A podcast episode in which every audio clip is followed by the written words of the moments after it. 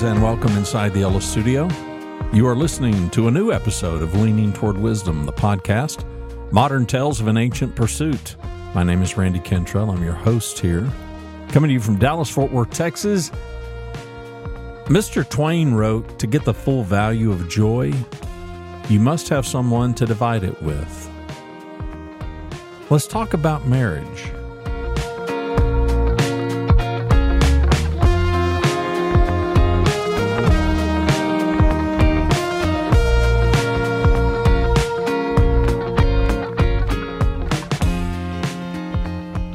Let me begin by saying I do not profess to be an expert. I am not holding myself up as some bastion of uh, nobility or expert behavior. I have been married going on forty-six years, all to the same woman. I think that's an important factor. And today's show was prompted in part by a number of life instances where I have encountered people, especially older people, who after sometimes a few decades of being married, suddenly get divorced.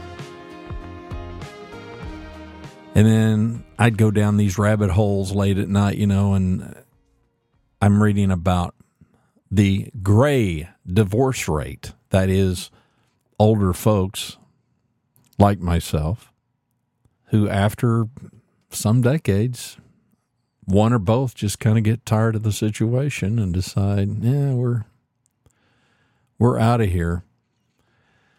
I'm going to begin going back to youth and youthful marriage. And while that may or may not be typical, I realize that people, it seems to me, I haven't studied this, but it seems to me that people are marrying at an older age, at a more mature age than maybe we once did. Rhonda and I began to date the summer that we both turned eighteen. And about two and a half years later, we were saying our vows. So we were six months shy of being twenty-one. That that didn't seem all that abnormal back in nineteen seventy-eight when we got married. But that would seem really young today. I mean, it would even seem young. It would even seem young to me.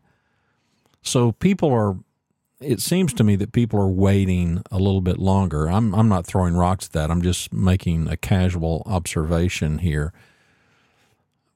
And the only reason that that context matters is because I recall when we got married, younger couples, ourselves included, you go into this thing, you've got some ideas, but there's an awful lot of things that you have no idea.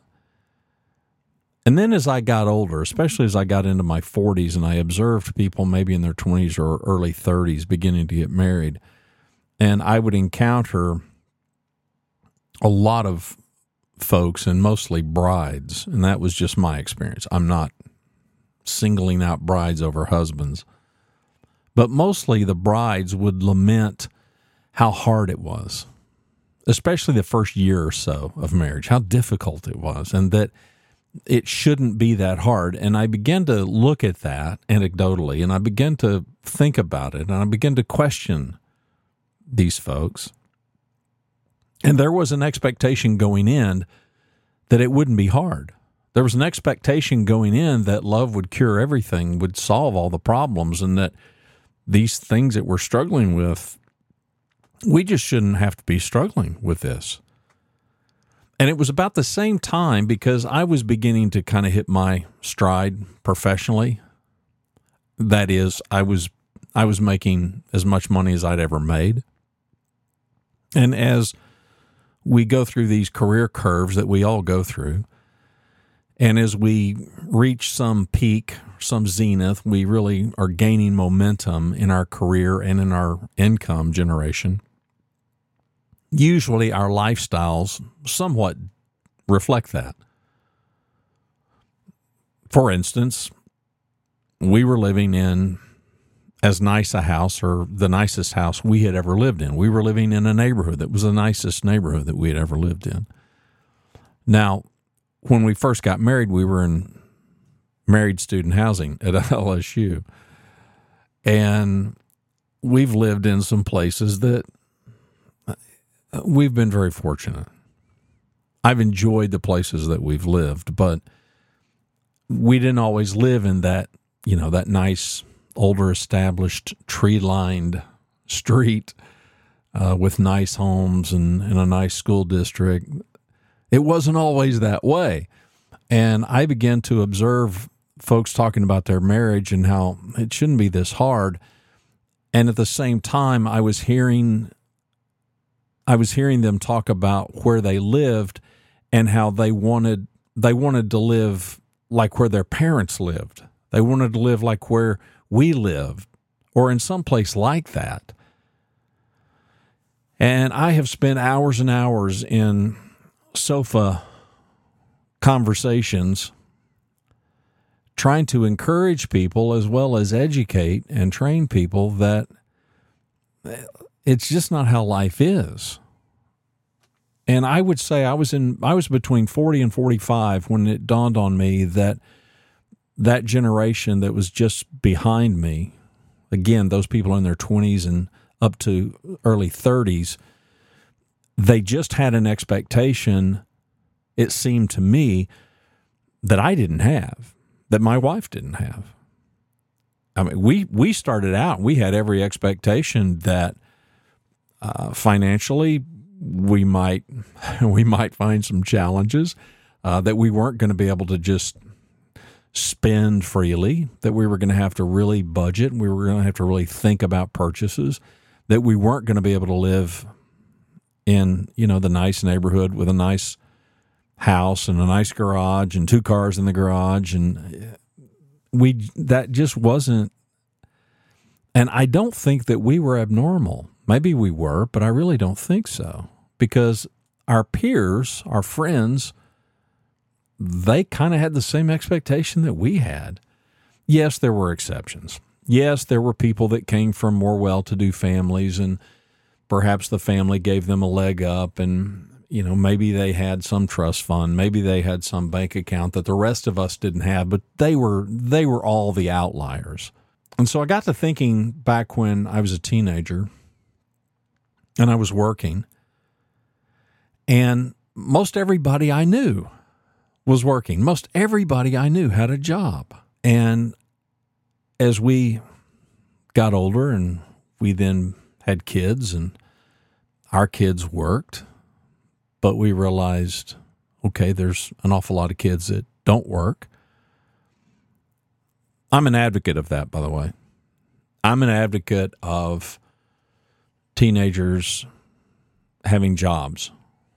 I'm an advocate of teenagers learning the value of work and having a job, being responsible, making a living.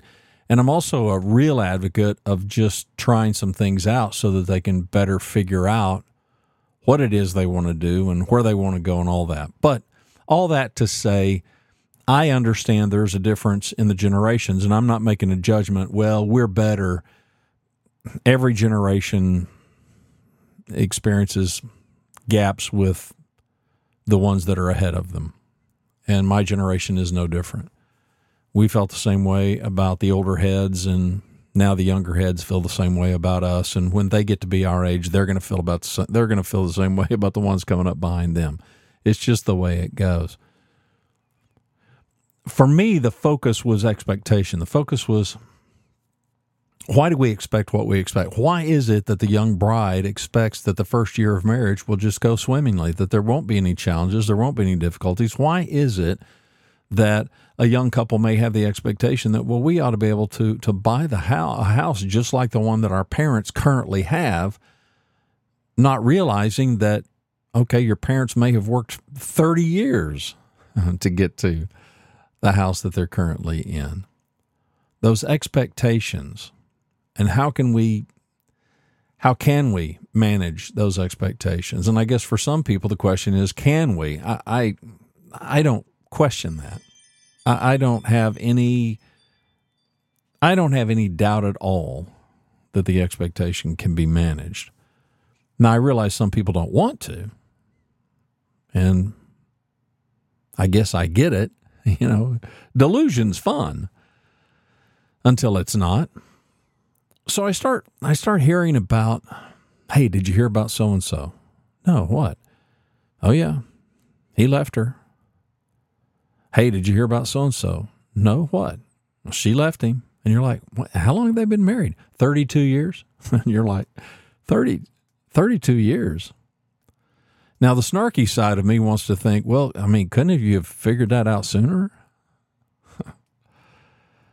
Divorce rates are on the rise. There have been countless articles that I have poured through uh, to try to figure out, okay, wh- why why is this happening? I still think in large part there's plenty of factors that could be considered, but I still think that it's expectation and it's a lack of commitment and it's an unwillingness to divide and share.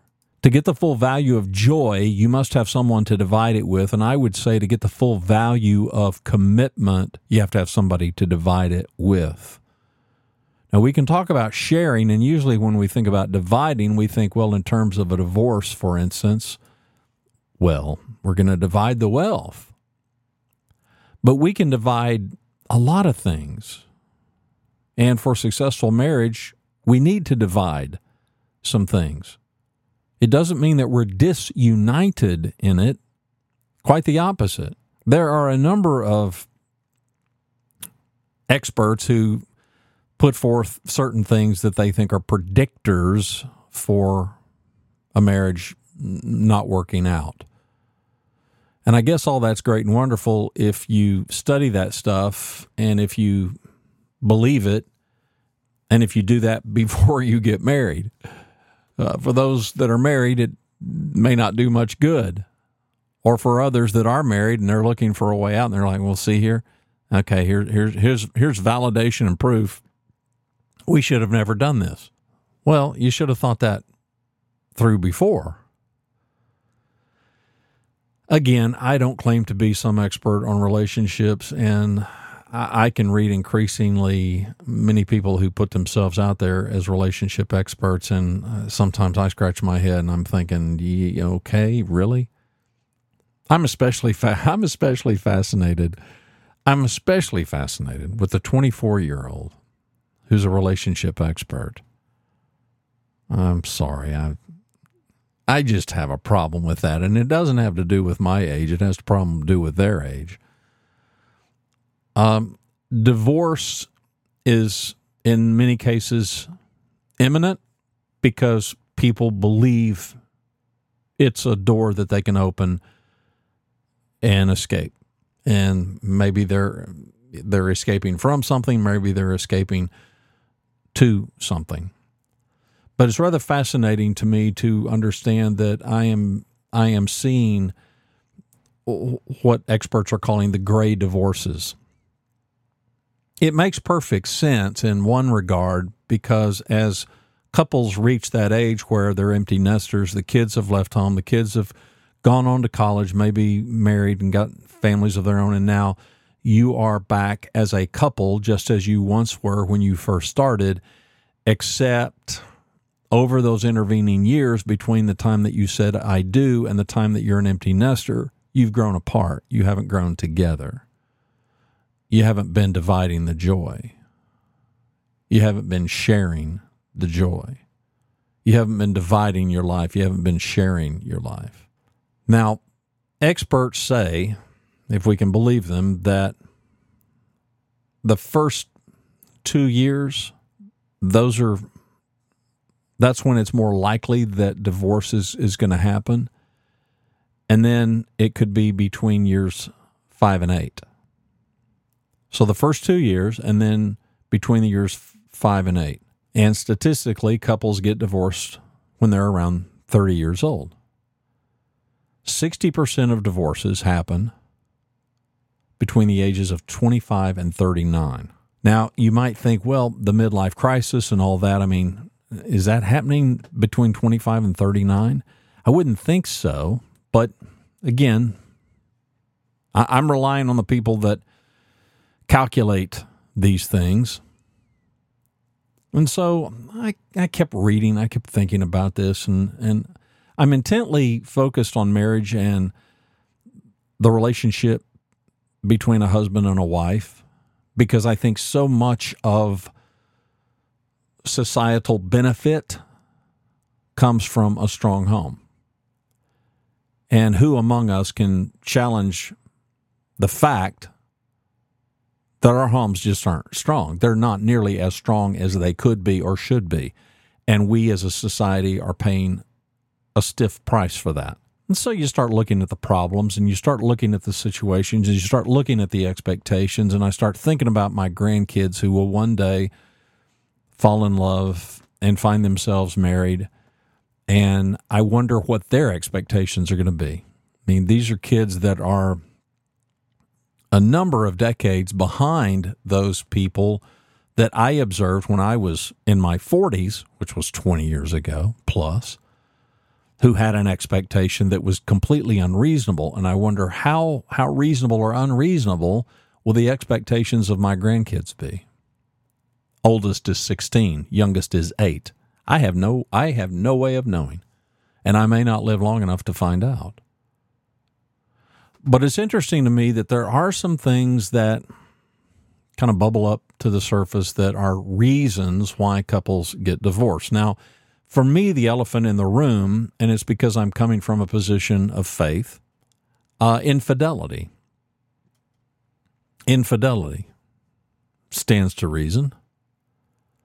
But I know couples who have stayed together when infidelity disrupted their union, and they were able to work it out. Was it easy? Absolutely not. But both felt it was worth the effort. The unfaithful spouse was terribly repentant and wanted to work things out. Their spouse also wanted to work things out. It was their common willingness, and they found the ability to do it. I've never been subject to that, so I can't speak to it from a personal perspective. You know, we can only kind of, with our imagination, put ourselves in those positions and wonder, could could you get over that? Could you get past that? Some can, some can't. But there's other reasons for divorce. Conflict. Conflict. Do you know couples that argue about everything? They are just constantly bickering and at each other. I mean, it doesn't matter, big, small, just they're just at it all the time. Yeah, we. I mean, we've all seen people like this, couples like this.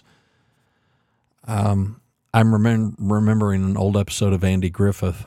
There was a young couple, and they're fighting, they're throwing stuff, and Andy and Barney, once again, they go out to the house, and the minute they knock on the door, the couple comes to the door as though they haven't been fighting at all, and they are just friendly as they can be to Andy and Barney. They put this, they're just super friendly. They just put this front up, you would think, but it's not a front. It's, they're genuinely nice people to everybody except each other. So Andy, thinking he's going to be the grand, you know, Grandmaster Flash here, and he's going to, he's going to show them how this ought to be. Uh, he he's teaching them. He's giving them classes and how to be nice to one another. And sure enough, he he imposes his will, and they begin to behave nicely toward one another. And they're completely miserable. They take it out on everybody in town. Oh, they're they're polite to one another, but they're just nasty to everybody else in town.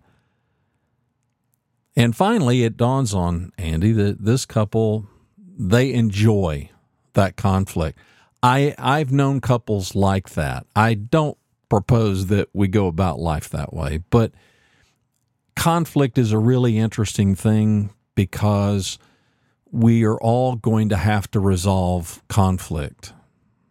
with other humans, including most especially with our spouse.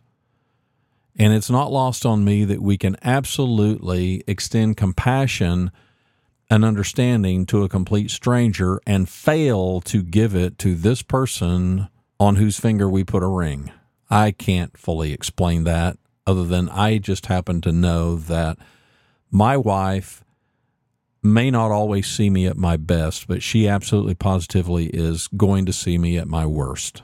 And the reason for that, I believe, is because of safety. She's a safe person for me. So I know I can I can let my hair down.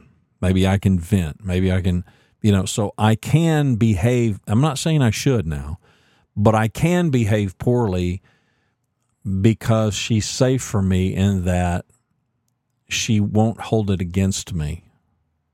Well, she won't hold it against me forever, I hope. It's it's not a license to behave poorly, so don't misunderstand me. But we're going to have conflict, and how we choose to deal with that conflict is strictly up to us. For me, I am I am so intent on owning everything, lock, stock, and smoke and barrel, which at some level I realize is, is a bit of arrogance, because I'm not responsible for everything, but I, I I'm gonna I'm gonna assume responsibility for it all. And so if there's conflict, I'm gonna be looking in the mirror and trying to figure out, okay, I, I messed this up. This is on me. Now, that isn't to say that she's perfect and I'm completely imperfect. The truth of the matter is we're both pretty completely imperfect.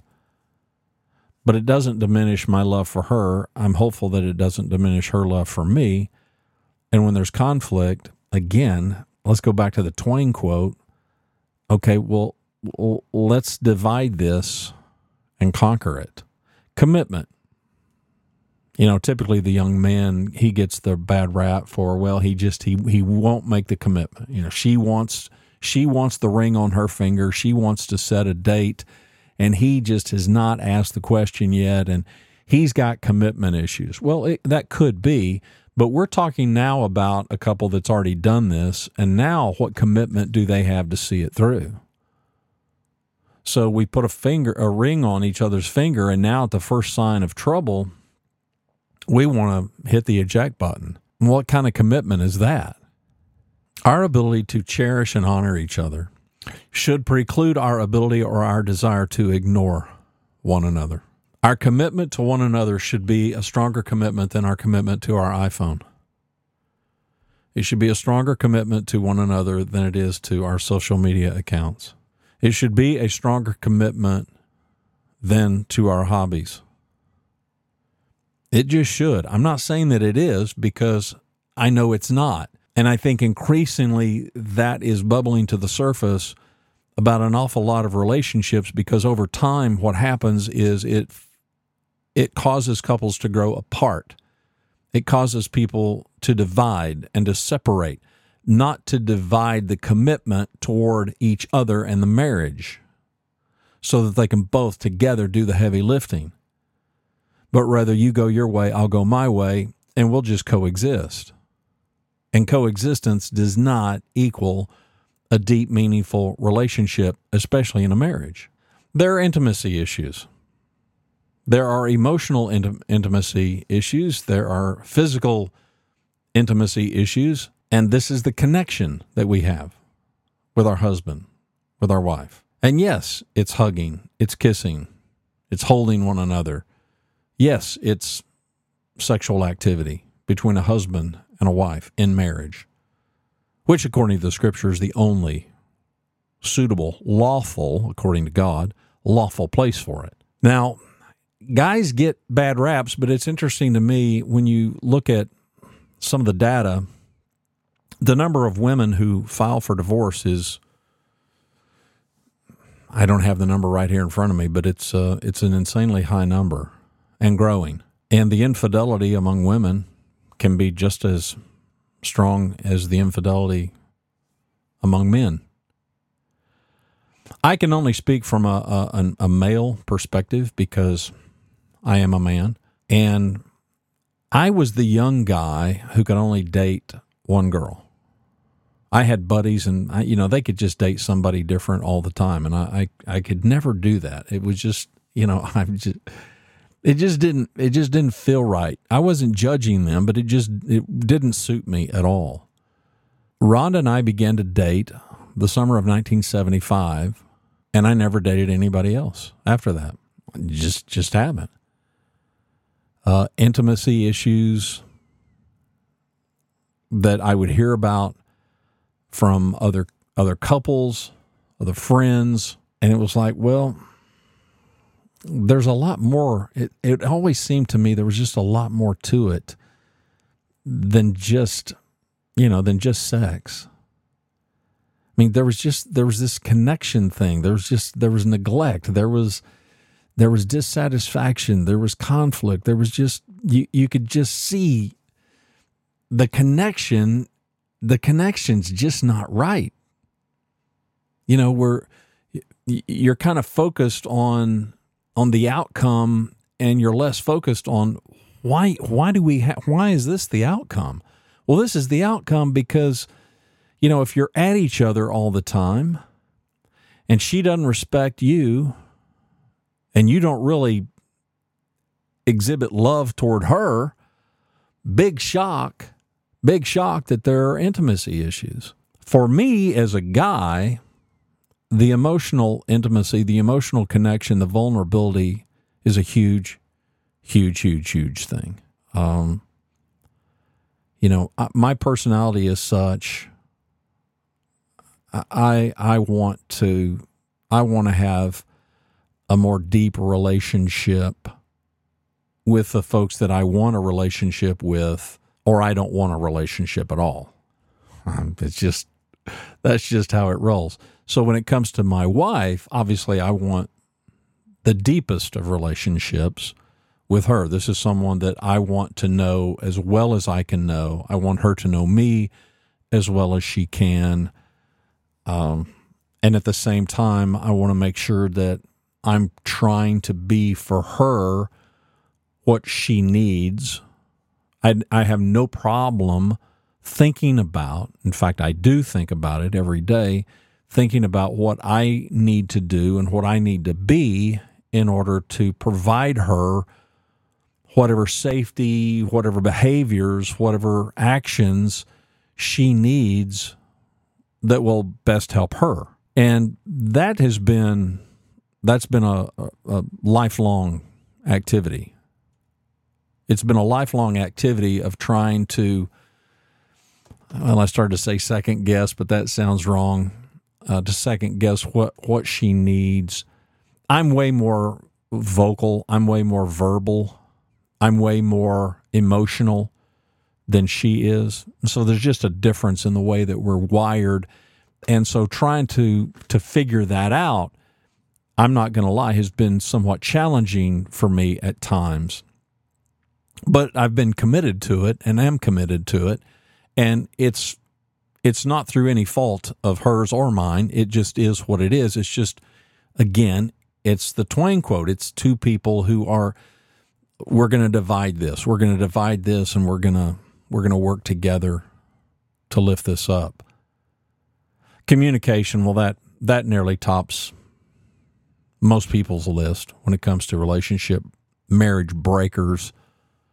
It it still remains one of the leading causes of divorce, and as a result, it makes it something that's incredibly important for marriages to work on. I would dare I would dare to venture that many, if not most, marriages fail to work on it, and that's strictly anecdotal.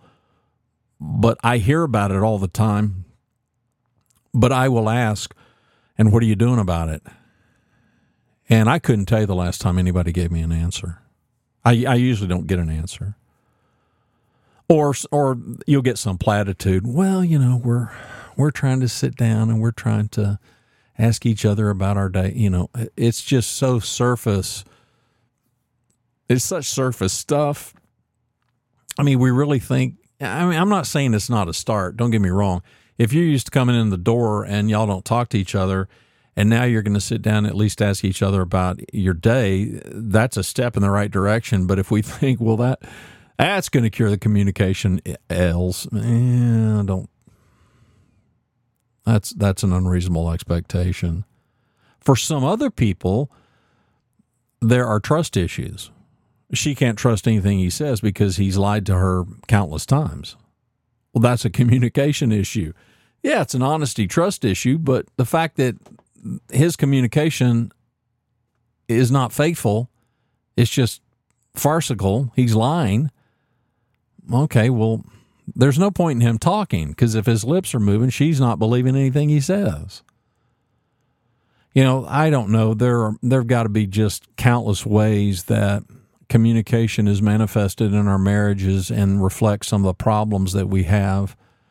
Uh, I think, based on my experience, that much of it has to do with understanding. And I think so many of us as humans, we just, we just, we aren't that interested in understanding the other person. And at the same time, we so enormously crave being understood. And it's it's a real strange phenomenon, isn't it? I dare say you desperately want to be understood, especially by your spouse. And I would go ahead and make a venture that you are infinitely more interested in being understood than you are in understanding them. Huh. It's uh, come on, it's how it rolls. Because at the at the end of the line, you and I both know the thing that breaks up marriages, selfishness. We make it about us as a person. We make it about me. We don't make it about us as a couple. Now, little doubt, any and all of these kind of problems that come up and destroy a marriage, the sooner that we jump on these things, well, the sooner that we recognize them, the better. They are like cancer. If we don't catch them early, it can be too late.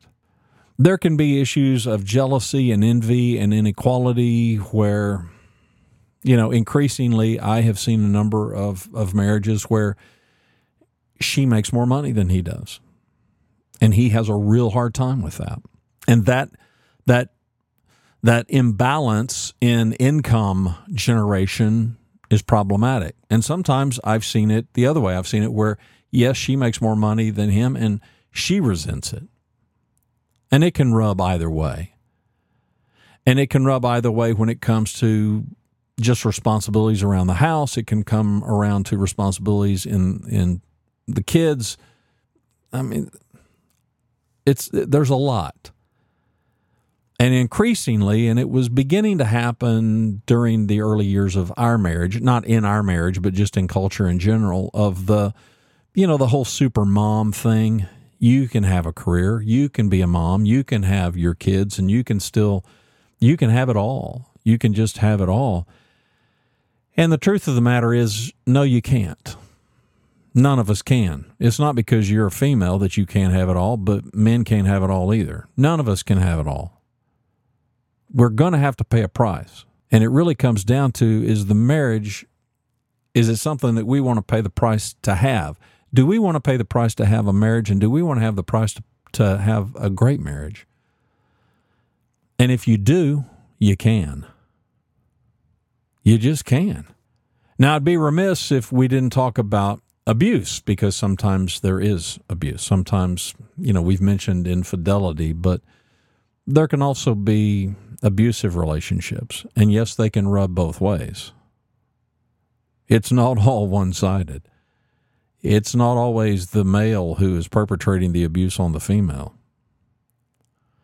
There can be plenty of women who abuse their husbands, and it can be all kinds of abuse that can happen. Now, surveys have indicated that about twenty-four percent of divorces can be caused by some type of physical, emotional, sexual, some some type of, of abuse can just, th- that's it. That's it. It's it's over. And it could be, it could even be financial abuse. That's increasingly coming into play with one partner who is trying their best to live within a budget, and the other partner is just caution to the wind. And, you know, whether we want to deem all that abuse or not, culture does, society does. And is there an answer to these things? Yeah, I mean, poor behavior on the part of one spouse is problematic. Poor behavior on both parts is super problematic. The answer, I mean, here's the conclusion of it all. Don't be problematic. Don't be problematic. Be a contributor to having a great marriage. You got to do your part. Yes, your partner has to do her part, his part. To get the full value of joy, you must have someone to divide it with. And I'll tell you, man, how empty would life be if we didn't have somebody to divide it with?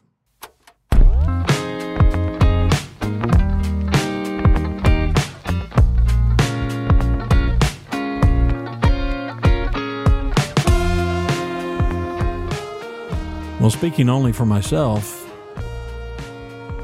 ridiculously empty. That's how empty it would be. Cannot imagine it. But when you've been married as long as we have, yeah, it's a point of pride. I'm proud of the fact that we've been married as long as we've been married. I'm hopeful, I'm optimistic, and I'm prayerful that we'll have many more years together. I mean, here we are, we're winding down, we're entering, well, we've kind of been in the encore part of our life, but we're we're we're entering it hard now. I mean, Social Security and the whole bit, and Medicare. I mean, welcome to old age, kids. Here we are. There's something incredibly, there's just something incredibly nice and potentially sweet about staring at a sunset, holding the hand of somebody that you love, as you realize that you're staring at this sunset together, and it is the sunset of your life. And I look back with sober reflection and think my life would have been so different, so, so different, had I not met this girl from Fort Worth, Texas, and asked her out and fallen in love and asked her to marry me. Life just wouldn't have been the same. And on a scale of one to ten, with this being a ten, well, really, with this being an eleven or a twelve, I mean, man, how empty would it have been? It might have just been a tad north of zero. So I'm thankful. I'm thankful. You've heard me say it before because it bears repeating. The path forward is gratitude. And I'm grateful. I'm grateful for her. I'm grateful for the circumstances of life that brought us together. I'm thankful for the life that we've built. It hasn't all been perfect. We've had our moments. I've had plenty of my own, but she has been subjected to those. We have fought fights. We have battled giants. We've battled the fire-breathing dragons. And still, we're standing. But the important thing is we're still standing together. And every day we're still working hard to divide it with one another. Because it's the path forward to joy in our marriage and our relationship. My name is Randy Cantrell. The website is leaning toward wisdom dot com. Greetings and welcome inside the Yellow Studio.